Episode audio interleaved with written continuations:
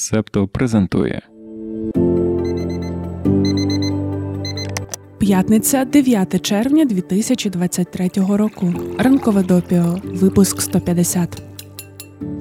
Доброго ранку. Сьогодні наша червнева історія стосується терміну придатності їжі. Нещодавно на Washington Post вийшла стаття, чому можна ігнорувати термін придатності їжі. Ми ні до чого не закликаємо, особливо якщо йдеться про таку чутливу сферу, як харчування. Але як і автор статті Діно Грандоні, пропонуємо задуматися над переосмисленням концепту терміну придатності. Матеріал найбільше стосується ситуації у Сполучених Штатах, але крім американських особливостей, мають місце також і глобальні тенденції. Вони полягають у тому, що через маркування викидається багато хорошої їжі. Споживачі та споживачки неправильно тлумачать дати і вирішують продукти з холодильника відправити до смітника. Зараз я хочу взяти дві хвилинки і поговорити до тебе не як голос ранкового допіо, а особисто, просто як Дарина. Читаючи цю статтю Діно Грандоні про терміни придатності і що люди їх неправильно трактують, я пригадала, як вперше сама купувала куряче філе. Мені тоді було 17, і я тільки-тільки переїхала від батьків, бо вступила до університету. Це були мої перші скупини продуктів на тиждень. Приїхавши додому, почала розбирати сумки, роздивлятися, що ж я купила. Глянувши на куряче філе, побачила напис зберігати три дні. У той момент мозок видав помилку, адже я купила два філе, щоб одне заморозити. Подзвонила до мами поділитися бентегами. Вона пояснила, що йдеться про зберігання в холодильнику. Тож можу не переживати і заморожувати надовше. І не потрібно буде через три дні викидати курку. Думаю, що саме такі випадки має на увазі і автор статті на Washington Post. Це вся історія, якою я хотіла поділитися, тож можу повертатися до режиму голосу ранкового допіо. У Сполучених Штатах подібні плутанини та неправильні трактування поглиблюються ще й тим, що немає єдиних національних стандартів щодо термінів придатності харчових продуктів. Єдиний виняток це дитячі суміші. По них є регулювання. В усіх інших випадках відсутність федерального законодавства призвела до купи суперечливих законів на рівні штатів. Через це виробники харчових продуктів у багатьох випадках вказують на своїх продуктах будь-які дати та формулювання. Таким чином чином плутанина з маркуваннями не лише серед споживачів та споживачок, але й серед виробників.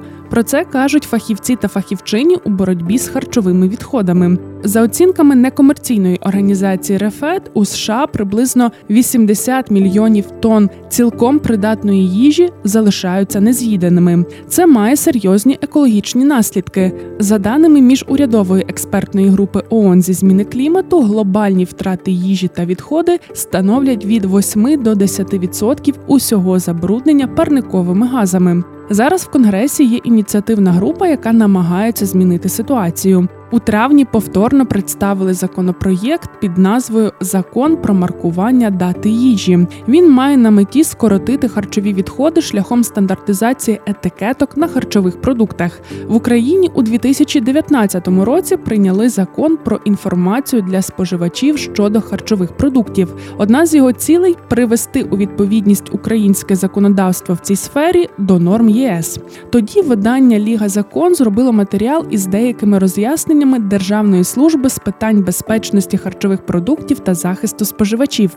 Наприклад, позначка краще спожити до означає, що у разі належного зберігання продукт залишається безпечним і після вказаної дати, тож його можна їсти. Власне, у ЄС запровадили такий підхід саме для того, щоб вирішити проблему надмірної кількості харчових відходів, адже і в європейських країнах викидали та викидають те, що ще можна споживати без шкоди для здоров'я.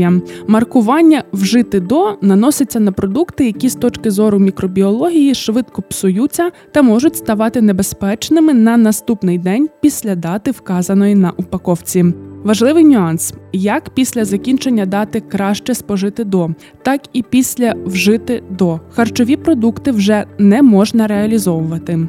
Якщо зі статусом вжити до все зрозуміло, і наступного дня після цієї дати вже краще не ризикувати, то як ж впевнитися, що продукт категорії краще спожити до ще норм і після визначеної дати? Повернемося до статті на Washington Post, з якої і почали. Там наводять декілька порад, як розуміти терміни придатності на упаковці та скоротити харчові відходи, поки конгрес не може прийняти закон. Ми не будемо розповідати усі поради, бо оскільки у нас є прийняті загальні стандарти, то нам це все не сильно релевантно. Втім, є одна класна рекомендація довіряти своєму носу. Тож, якщо не знаєш, чи можна ще їсти товар, який було краще спожити до позавчора, просто понюхай його. Але є деякі винятки. Наприклад, люди не відчувають смаку або запаху бактерії лістерія. Вони особливо небезпечні під час вагітності та для людей похилого віку. Ці бактерії можуть пережити охолодження і навіть заморожування. Тому, наприклад, з м'ясними делікатесами, в яких вийшов термін придатності, все ж варто бути обережними. Коли ми прогуглювали цю бактерію, то знайшли новину за вересень 2022 року. Тоді в Івано-Франківській області вилучали експортовані з Італії сир та сосиски з м'яса птиці, оскільки про зараження продукції лістерією надійшло повідомлення від системи швидкого оповіщення щодо харчових продуктів та кормів. Вона ж RASFF. діє по всій Європі. Продовжимо тему споживання в секретній частині. Спільноті Септо розповімо про ЛСД в Японії. Доєднуйся на Patreon чи BuyMeACoffee та слухай ранкове допіо повністю. А ще отримуй перелік рекомендацій від нашої команди, авторів та авторок подкастів, які продюсує Септо. Там, до речі, якось так склалося. Ми часто ділимося рецептами. Упс. Цю частину можна послухати лише на Патреоні. Доєднуйтеся до спільноти, щоб отримати доступ. Дякуємо, що ти нас слухаєш. Будемо вдячні, якщо розповідатимеш про ранкове допіо у своїх соціальних мережах. Ну і нагадаємо, що якщо можна на платформі ставити вподобайку та залишати коментарі, то ми будемо дуже вдячні за них. А ще підписуйся, це був 150-й випуск ранкового допіо. Я Дарина Заржицька, і я його написала. Продюсер подкасту Антон Ткачук, дизайнер Марк Мостовий, розказує про ранкове допіо у соціальних мережах Олег Левій. Пошуком матеріалів займався Сашко Монастирський. Він також надає доступ спільноті до повного епізоду. Лінки на джерела залишаємо в епізоді до подкасту. Там ти також знайдеш контакти команди, яка працює над ранковим допіо.